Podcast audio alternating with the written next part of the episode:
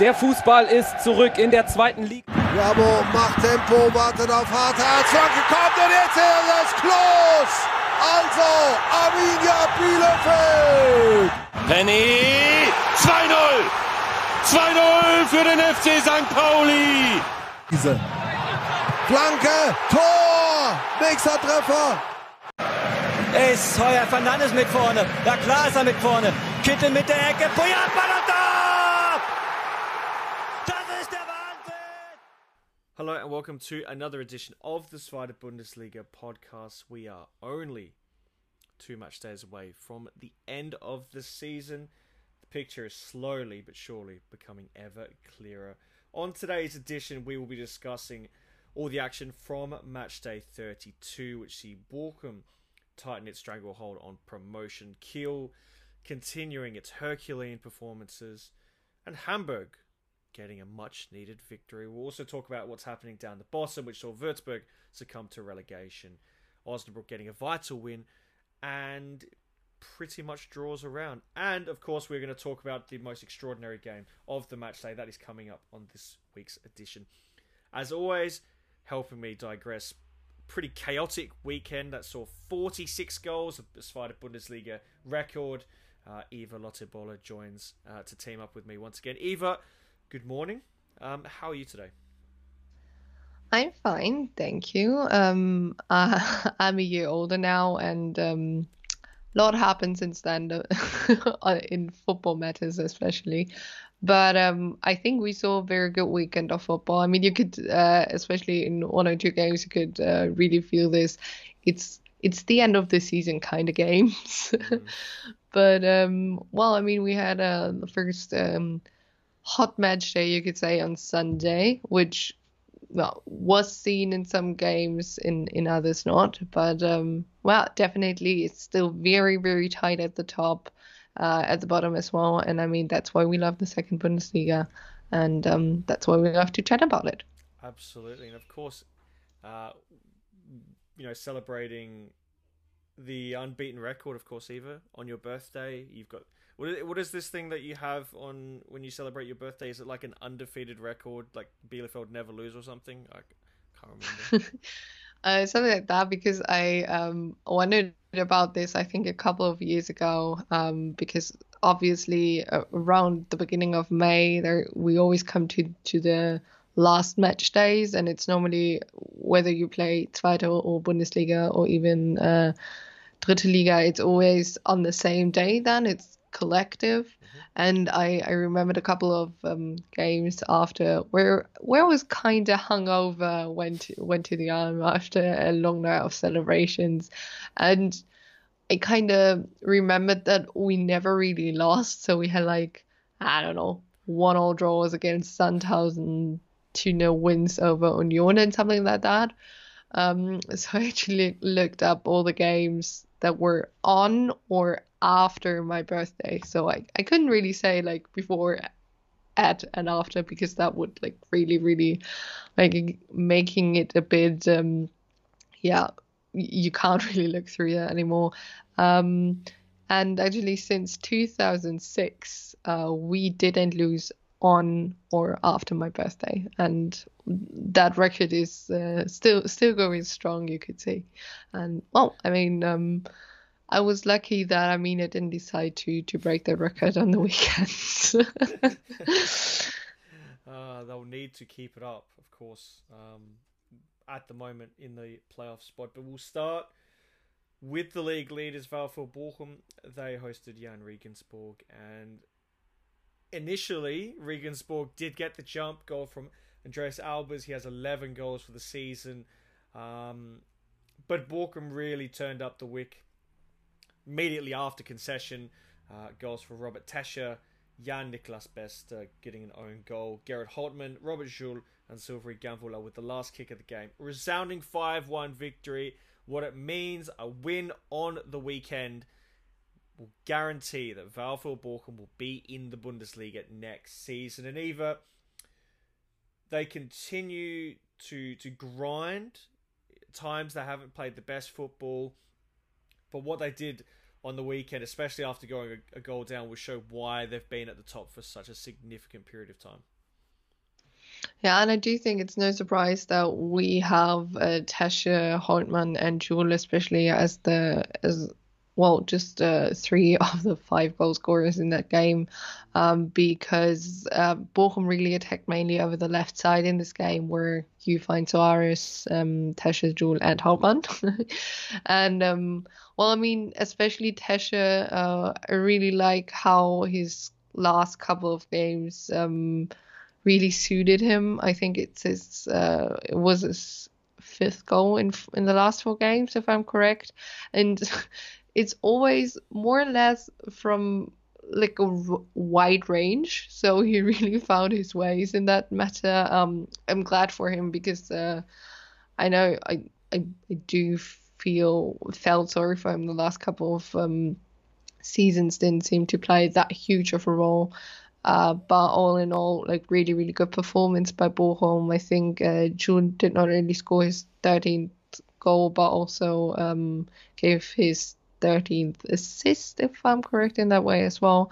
So really key play here as well. He will be a huge help for Bochum in the next season. And um, yeah, all in all, you could really say dominant display by by Bochum and um, Regensburg didn't have much to offer. I mean, they if they would have won this game, they um, would have secured the yeah, the, them staying in the league. Uh, I think they play Sandhausen next, if I'm correct. Um, so yeah, that's potential, especially for Sandhausen, a huge game.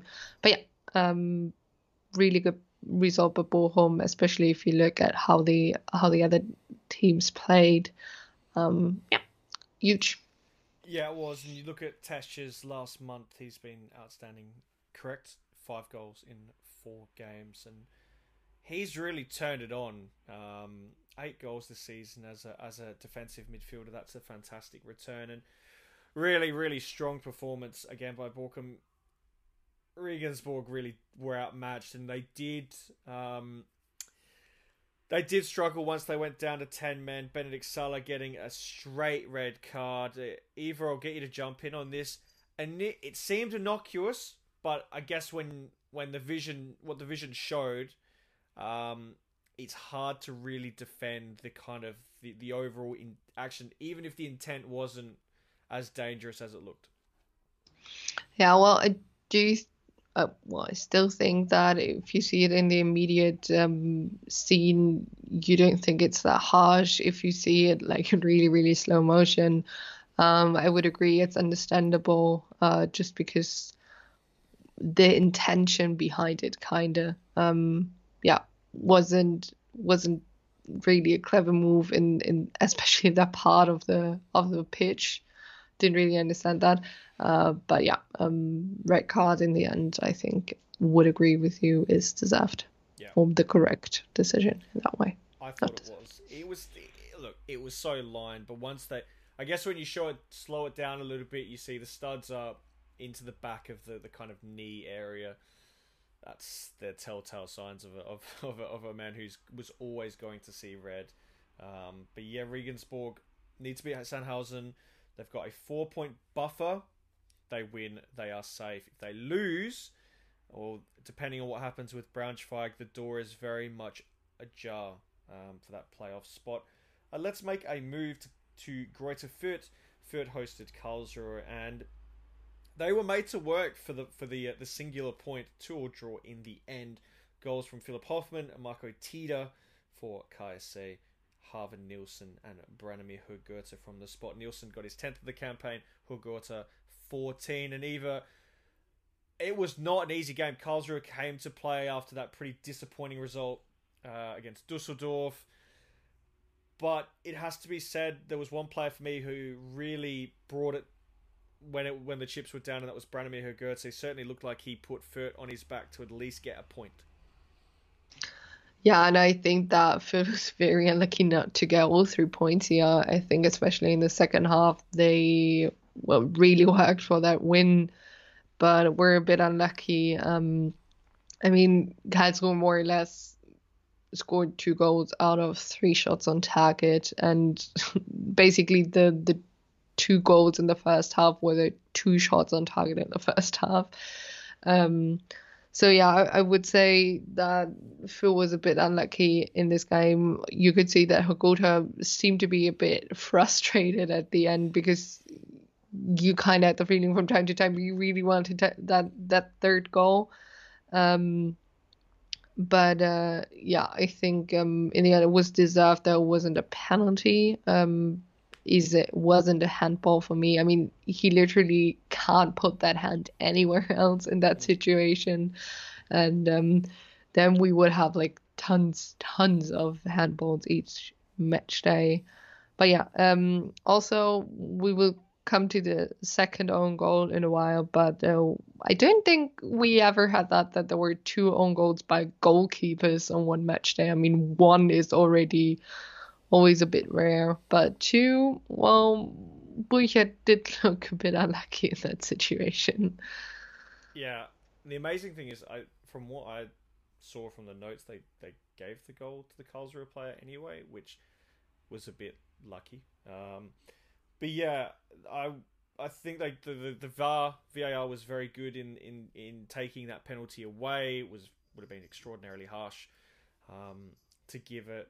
Um, but yeah, I think I think Fürth were the better side. They they certainly um, piled on the pressure for KSC, but just couldn't couldn't find that extra goal that, that they needed. What it means is so they currently sit third. They've got some important games. They've got two very, very important games starting away at Paderborn and then they end the season hosting Dusseldorf. And Dusseldorf, you know, will want to play spoiler um, if they can. Uh, Karlsruhe, you know, it's been a it's been a rough 2021 for them with two games to go. They'll be happy with a, a top nine finish. I think they've shown efficiency just what happens with Philipp Hofmann. I think there'll be some teams courting him if they can. So now we move to the team that is second, and they only became second because of a win um, against Hanover uh, two nights ago. Uh, but we're going to talk about the game against St. Pauli, 4 0, the final score, and it was the same suspects, including um, Ahmet Arslan, who unfortunately tore his ACL in the Hanover game, but he did score in this one, his second of the campaign. And then it was the Silver Messi, Finn Bartels, Janni Serra getting on the score sheet. Um, Eva, I know we're, we're right in talking about how the the the the pile up of games that they've gone through, and yet for some reason well, not some reason, they're just really, really good. They keep winning. It's amazing, and they were brilliant in this game against St. Pauli.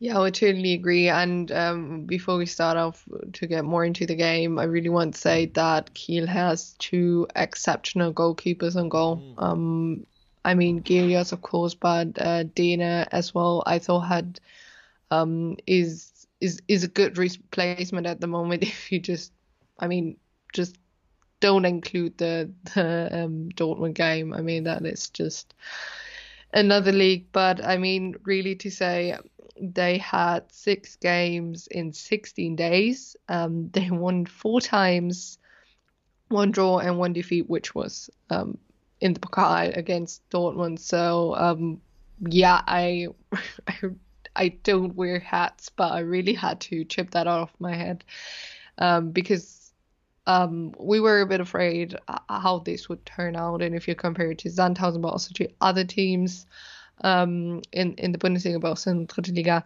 um, it's not that easy to do that. You, they don't have two squads that they can just exchange what what Hertha does at the moment, for example. And if you if you look at certain players like Bartels, Serra, um, just if you if you look at two players in front, um, they it seems like they're playing every game and it seems like they're playing always like at least 70 to 75 minutes and that's really amazing and i mean um, especially in this game i really like this uh, trio Arslan Bartels Serra on top they seem to always had a good eye for for the other players or for their partners in crime you could say um, yeah and i mean also if we speak about I mean, that Finn Bartels goal was was a beauty. Um, he, as he, as he said, uh, he he's kind of the silver Messi because that goal, oof. Uh, I mean, beauty, and also, I mean, they had a little help of by um, Stojanovic. He probably had his best game, uh, but yeah, I I do think really really good win for them. And then if you compare it to the Monday night game against Hanover, you could see in this game that they didn't have full power anymore. Um, and we're a bit lucky maybe in the end with the not given penalty. But uh, yeah, it especially in this game, just really really good performance.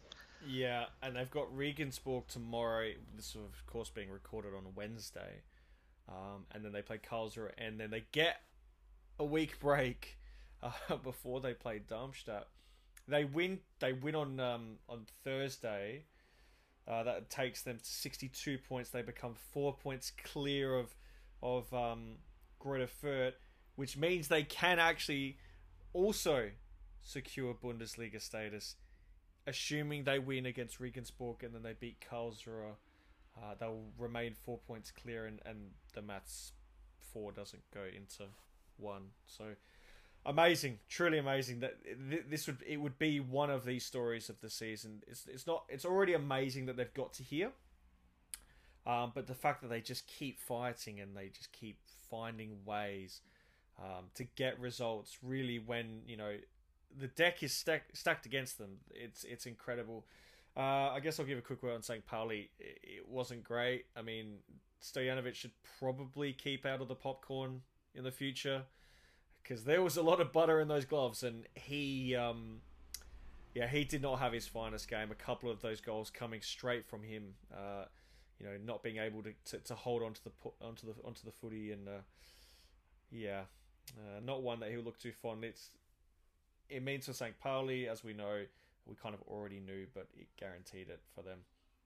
They will at least be in the top half of the standings come the end of the season and we really wanted to talk about the contenders. I know Dusseldorf are in the mix, but we'll talk about them uh, shortly.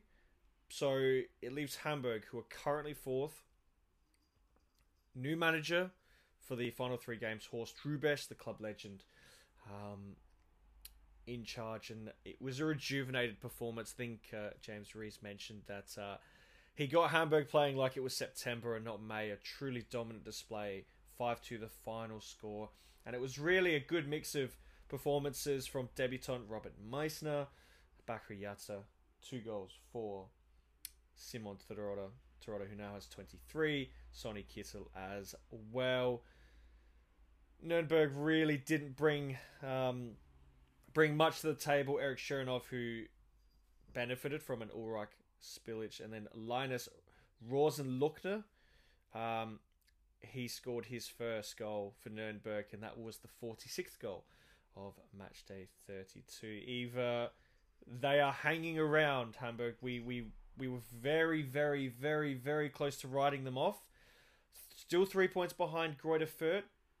With two games to go, it is still they are still a chance. They are the most outside chance left, really. Um, but that was a very very good performance against Nuremberg.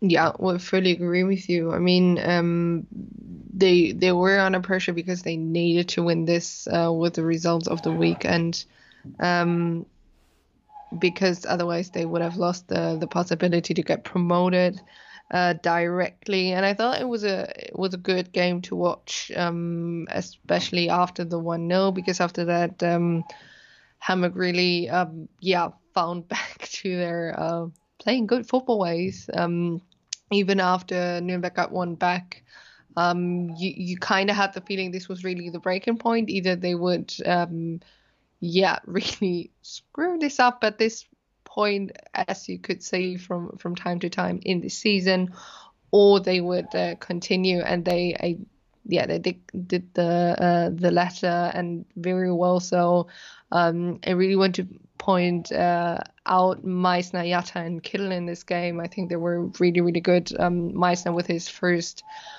um, game from the beginning on for, for Hamburg, and um, Jatta, I mean, uh, you really have to say that guy is always under so much pressure because once again that stupid newspaper in Germany with the four letters is really yeah just it's it's just bold racism. I mean, you have to say it that way, and um, he, there's always a lot of pressure on him before those games because it seems like always that they they kind of publish this uh, like a day before before Hamburg plays, and um, yeah, I, I do felt very happy for him that he scored this goal on the weekend uh, on Monday. I'm sorry. Um, and yeah, Kittel with that with a goal as as well. He really yeah kind of uh, gave himself um, an award or reward for for a very good performance in this game. So yeah, I um, I did think that that was a really good Hamburg uh, display in that game. You could see that uh, really yeah really got that got the band together again. Um, I have to say I was a bit skeptical, but as you could see in this game, really good.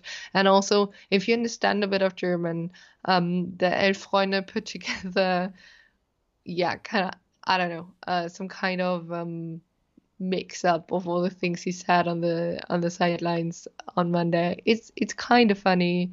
Um, it's it's really sweet as well, but yeah. Um, good performance by Hamburg, but um, hopefully for them they keep on, yeah, really copying this kind of display. And the thing for them is, out of the teams that are fighting for this top four, they have the easiest schedule remaining. Osnabrück and then Braunschweig. I don't mean that in a disrespectful way, but if you look at the table positions, 17th and 16th on the table, however, both teams have in Osnabrück and Braunschweig have heaps to play for. So that in itself means that Hamburg will need to be obviously on it. Like, otherwise, you know, cactus. They know if they don't win uh, in Osnabrück, a team that hasn't won at home this season, um, that's it. They will, you know, if Fürth get a point, that's it. It's it's game over. So massive for them. Nuremberg disappointing how they they performed. They defensively were shocking. they were really really poor, and a few of the goals they gave up. Whew, that's that's the um, that's a don't come Monday, uh, and well or Tuesday in that in that regards because that uh, there are a few defenders defensive players that you know you, you wouldn't look at fondly. Um, so yeah, they they, they let themselves down, and, and, and Hamburg very much took advantage. We'll take our first break, and on the other side, we will discuss Dusseldorf and the teams that are fighting to avoid the drop.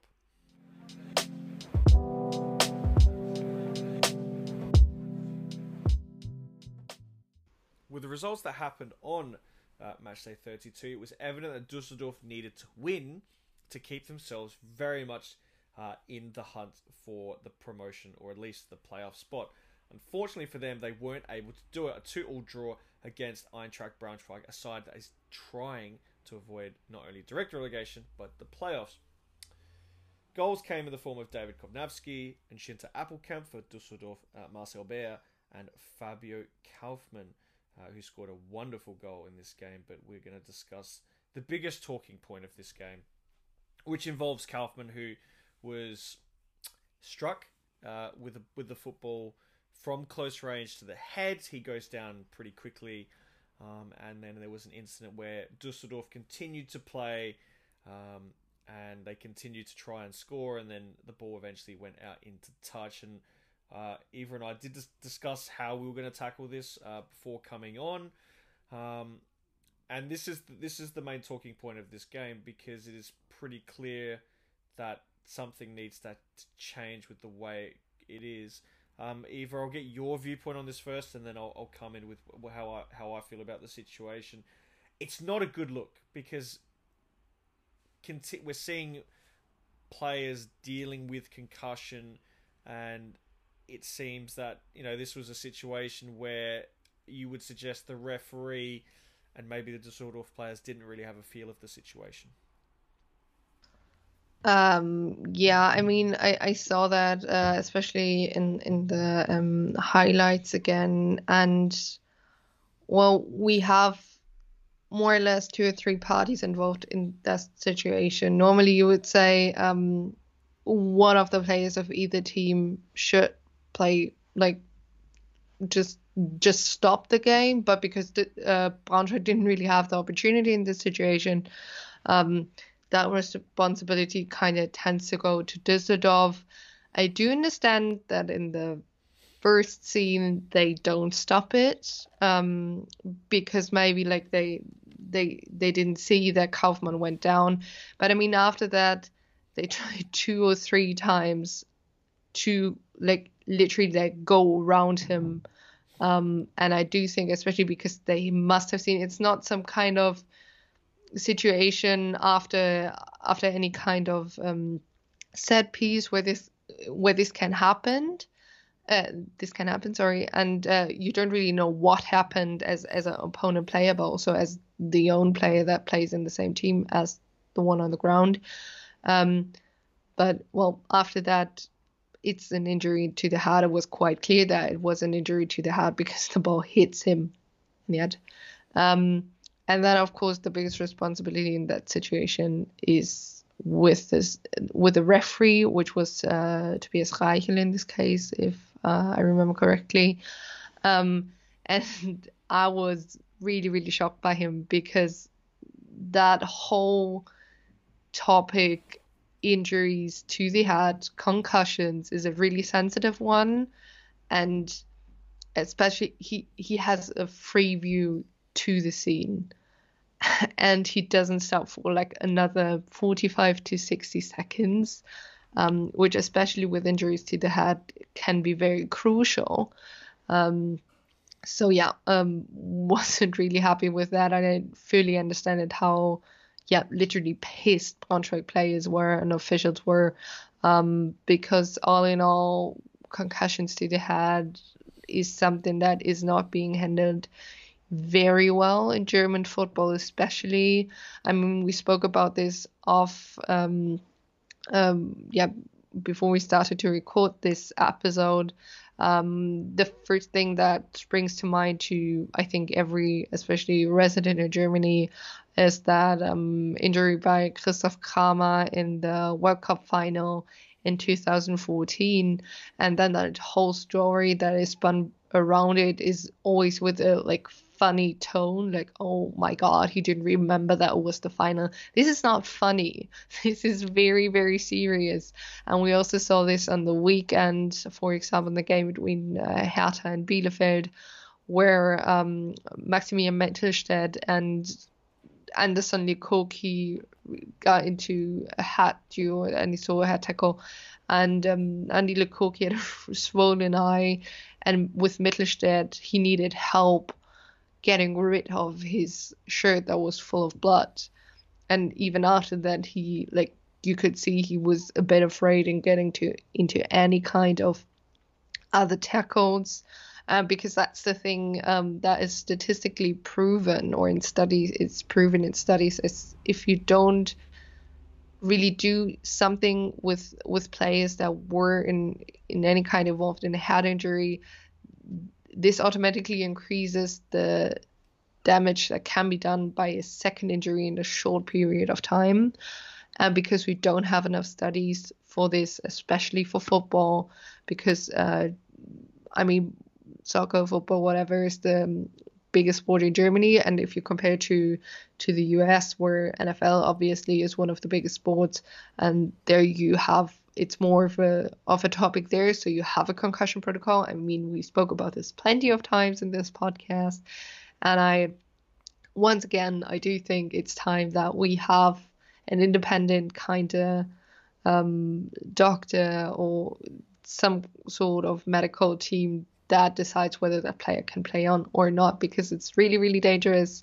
And that starts with the referee on the pitch, kind of because he has the responsibility in this situation saying, well, I have to stop that game. I mean, I, I, it's really, really close to goal. And but after Düsseldorf didn't really use that first chance, I would have said as a referee, okay, might be I might get some anger from Düsseldorf offense, but this is because of a player's health, so I have to stop this. Yeah, I mean, like I'm not entirely annoyed at what Dusseldorf, the Dusseldorf players did because they do this. Uh, sports athletes are all competitors; they're there to win, and once they cross the white line, they typically get the thing they call white line fever, and they just continue, and they're not, you know, that kind of empathy just at times goes out the window.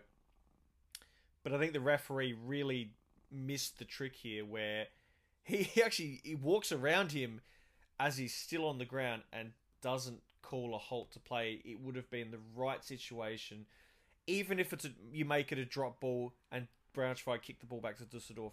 At least at that stage, Kaufmann can get the attention he needs, and then it comes to the next section of the problem, which is because it was a it was a head a hit to the head, and there isn't a protocol in place what you have here is a really murky situation. Now Kaufmann came back on and he scored the, the what was the equalising goal at the time, but was it right for him to come on in the first place? I don't know because there isn't a procedure in place, or there aren't you know the the club doctors at each football club aren't looking at it. You look at the Mittelstadt situation. You look at um, you look at this situation, I know that they're two different situations, but there needs to be something in place to to really protect um, player safety when it comes to head injuries, because uh, because concussion doesn't always happen straight away. It can develop over a period of time. Um, and you would rather see club doctors be a lot more cautious with this situation, um, rather than oh well he's alright and then the the kind of media news cycle is he was heroic they were brave you know it, it, took guts for them to keep playing but in reality it's it's really dangerous it's not in their best interest and potentially could have repercussions down the line. That's the real situation and you know here in Australia you've got the AFL and the AFL have monitors on the ground uh, on the benches if a player is concussed or gets a, a, knock to the head, they immediately come off the ground. They have 20 minutes. They have to pass the test. If they don't, they're ruled out of the game and they can't play. They're not. They're ineligible to play for 12 days. That's the current procedure in in in footy. I know it's a completely different code, but that's been developed over a period of time, and that's that's clearly improving um, at the very least, it shows that there is an emphasis on concussions are really serious. There are a lot of head knocks in our game, and we need to do the best we can to ensure player safety. That's something that needs to be thought about because the last thing you want is someone whose, you know, way of life post post football is severely hampered because of not constant knocks to the head. So, you know, there needs to be that long term thinking. Uh, in terms of the game itself, you know, Dusseldorf had their chances to win the game. Uh, very much like the game against, um, you know, Karlsruhe, where they were able to get away with it. Uh, this one, yeah, they, they missed opportunity. Braunschweig under pressure now. Uh, they are under pressure because of Osnabrück, and they got a vital, vital win against Würzburger Kickers. And as I said off the top of the show, Würzburg are now relegated. We've known for some time that it was looking likely for them that they were going to go down. Now it's official. Osnabrück now, um, they are very much in the hunt, only a point behind Braunschweig and Sandhausen. They could still survive. They do have Hamburg, of course, in their next game. Uh, goals for Christian Santos, uh, Ulrich Taffertshofer, and Ludovit Reis, his first yeah, of the campaign. Frank Ronstadt Scored an excellent free kick, but his goal was all in vain as Würzburg go down. And Eva, a massive win for Osnabrück. You know, it's been a it's been a rough old 2021 for them, but hope springs eternal. A win at a crucial time, they could still make this happen.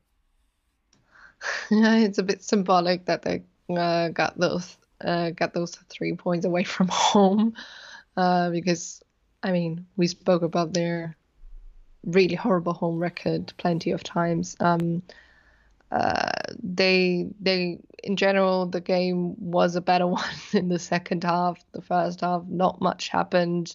Both teams tried, um, but didn't really have much to offer.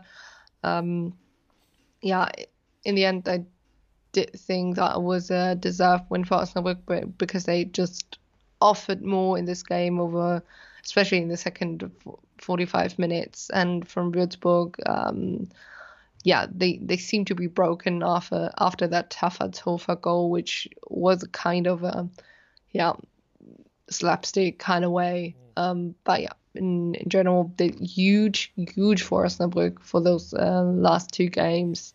And well, of course, it means Würzburg is now officially relegated, which, um, to be honest, uh, I mean, relegation always sucks, but um, isn't does not come as a huge surprise to me. No, it doesn't. Uh, I think most of us had penned them in for relegation at the start of the season, and yeah, they, they just really, really struggled to, to, to get it going from the start, and the constant coaching changes, and it's been a very unsettling season for Würzburg, and it's probably no surprise that they're going to go. they they are going down. Um, for Osnabrück, there is a chance, absolutely. Um, but they need to overcome their 13 game losing streak at home. They've won, so they won two of their first three. Since then, it has been absolute bagel. Um, they've really struggled at home. Can they usurp Sandhausen, for example, who uh, were at Heidenheim on the weekend, and at half time they took a one goal cushion. Daniel Keita-Ruel continuing his excellent goal scoring form.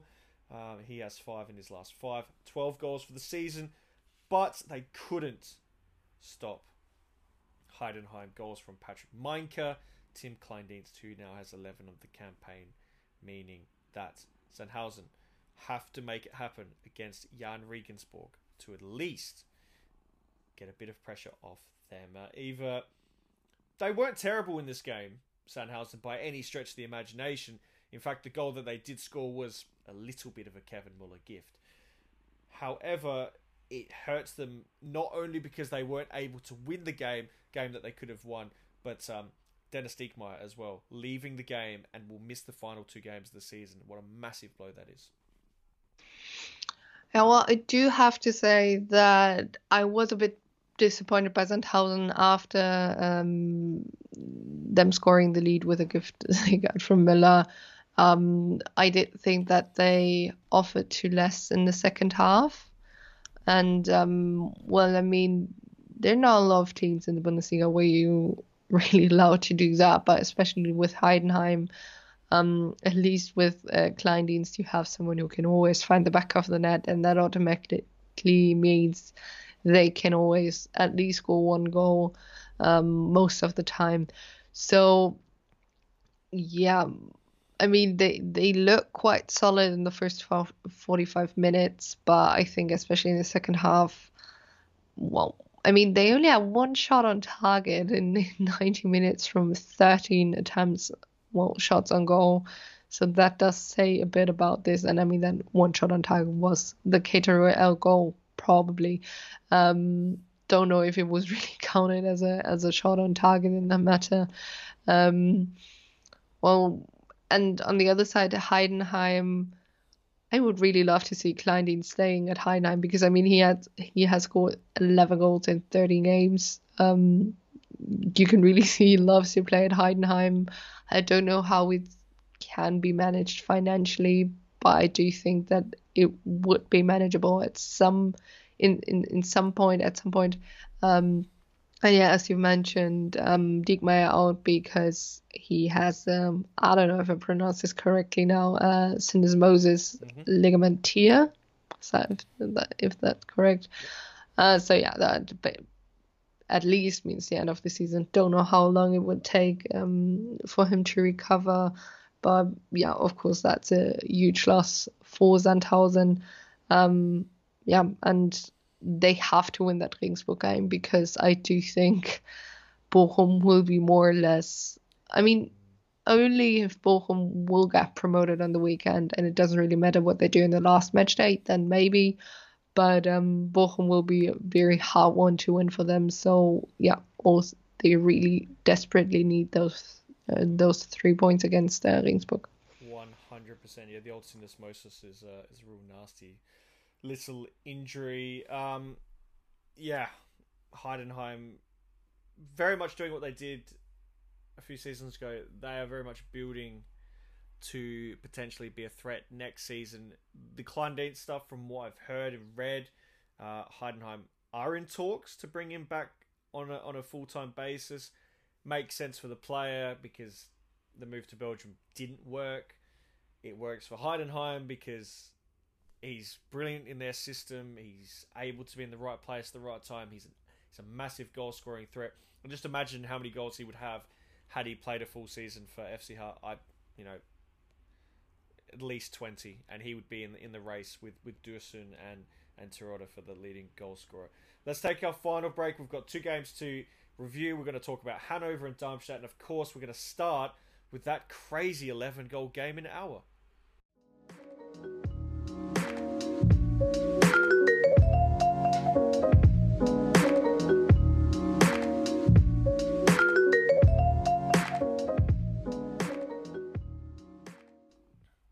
game that caused the biggest headline um, from match day 32 was Erzgebirge Aue and Paderborn. If you told Dmitry Nazarov that he was going to score a hat trick uh, on on Sunday, he would have taken it. But the caveat was they conceded eight, eight goals at home, and they would lose uh, lose by five goals. That was one of the more strangest situations I think I've seen in a long, long time.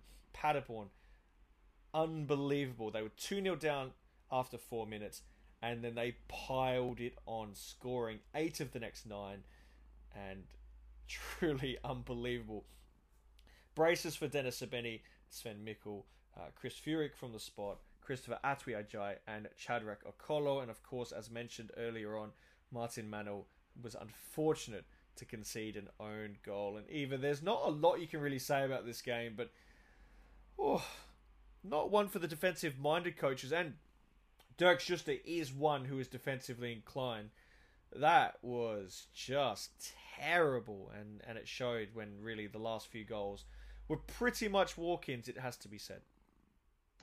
Yeah, well, it's probably if you want to tell a person that has nothing really to do with German football or football in general, and you want to say, well, at the end of the season, there are always a couple of teams for. I mean, there's not a lot of go- going on for them anymore, nor neither promotion nor relegation. Um, those games can be very weird. Just show them this game. I'm first of all, I'm amazed how DAZN managed to put 11 goals in into four minutes. Gotta say, heads up for that. Um, but yeah, I mean, I I, I sat outside on Sunday because it was so warm and um, watched the Köln Freiburg game at the same time. And always looked inside to my uh, to the TV and I was like, you you gotta be kidding me! Like, have I sit mm, or did I sit too too long in the sun? Is it that? Can't be three to eight. Um, but yeah, um, as you've mentioned it was really weird defending, and I love that we had that same thought about the Nazarov hat trick. I mean, really, imagine scoring a hat trick, but still, like those are the only. That, that would be fine if those were the only goals you score in a game or your team scores. But if, you, if your opponent score nearly the like three times the amount of that, that does suck a bit for for Nazarov, I have to say. But um, yeah, I uh, I did think that Chris Führich penalty was very weird. Not not the that led to a penalty, but um how he took on that penalty. That that could have gone horrible wrong, but well, we don't really care at that stage. So yeah. Good result for Paderborn, of course. Um, we now know that Baumgart will go to FC Köln for the new season. Interesting to see how this one will last because I'm not quite sure we will see a, a Paderborn 2.0 with uh, with Kern. What's your opinion on that, Matt? Um, it depends where they play. um, who knows where they're going to be playing? You know, I think they're going down. Um, on the the current you know trajectory. Um, so yeah, I think Baumgart would acknowledge that when he signed on the dotted line that he knew that it would either be in the Bundesliga or Zweite Bundesliga, and of course Köln. Last escapade, uh, a coach who signed before the end of the season didn't actually see out the season. That was Markus Anfang. Um, so it'll be interesting to see what happens with Köln. I don't think. Um, I think they, they're getting a good manager. They'll get passionate football. They're good. They he'll turn them into a good counter-attacking side. They've got some good players, but yeah, I think the real question for me will be who will be Paderborn's manager, and I like the concept of Tim Walter for that team.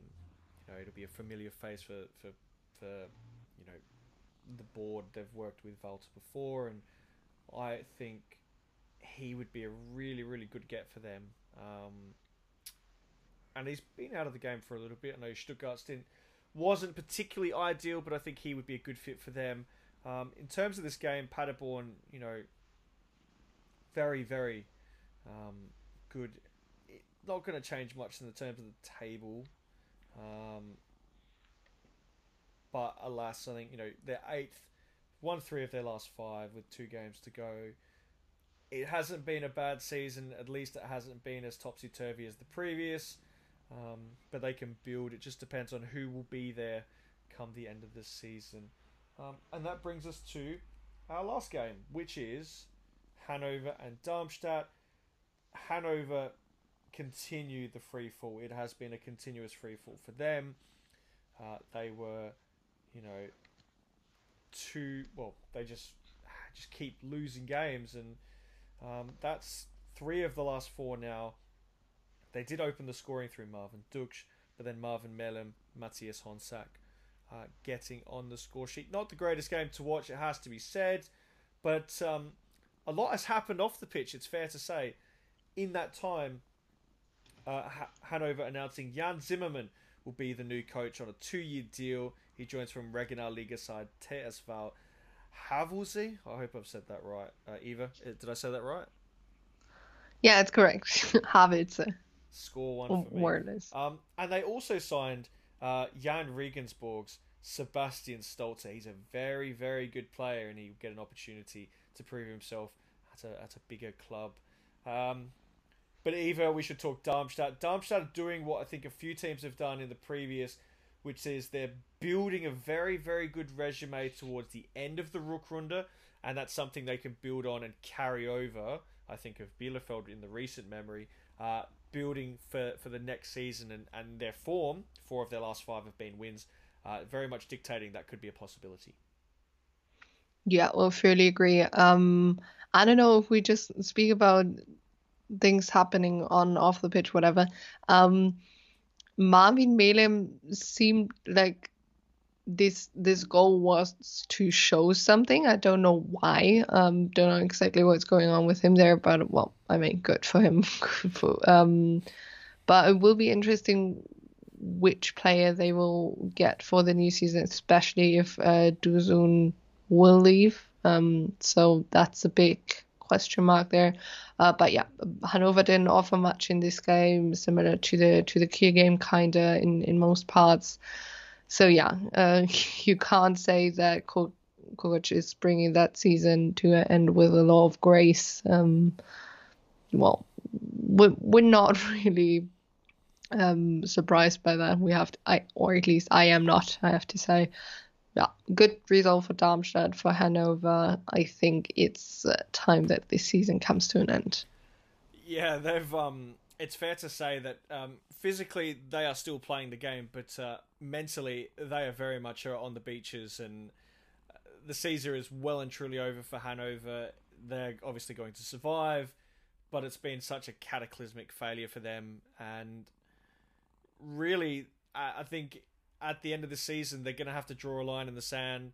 We'll see what Jan Zimmermann does. It, it was a really out of the blue appointment, but it did seem as if there were suitors. Sounded like he was going to be coaching Hamburg's U19s uh, next season. Paderborn were interested as well. He signs the dotted line at Hanover, and it will be, well, the spotlight is a lot bigger now um, than it was previously, and he doesn't have anywhere to hide, especially with a polarizing figure like Martin Kind.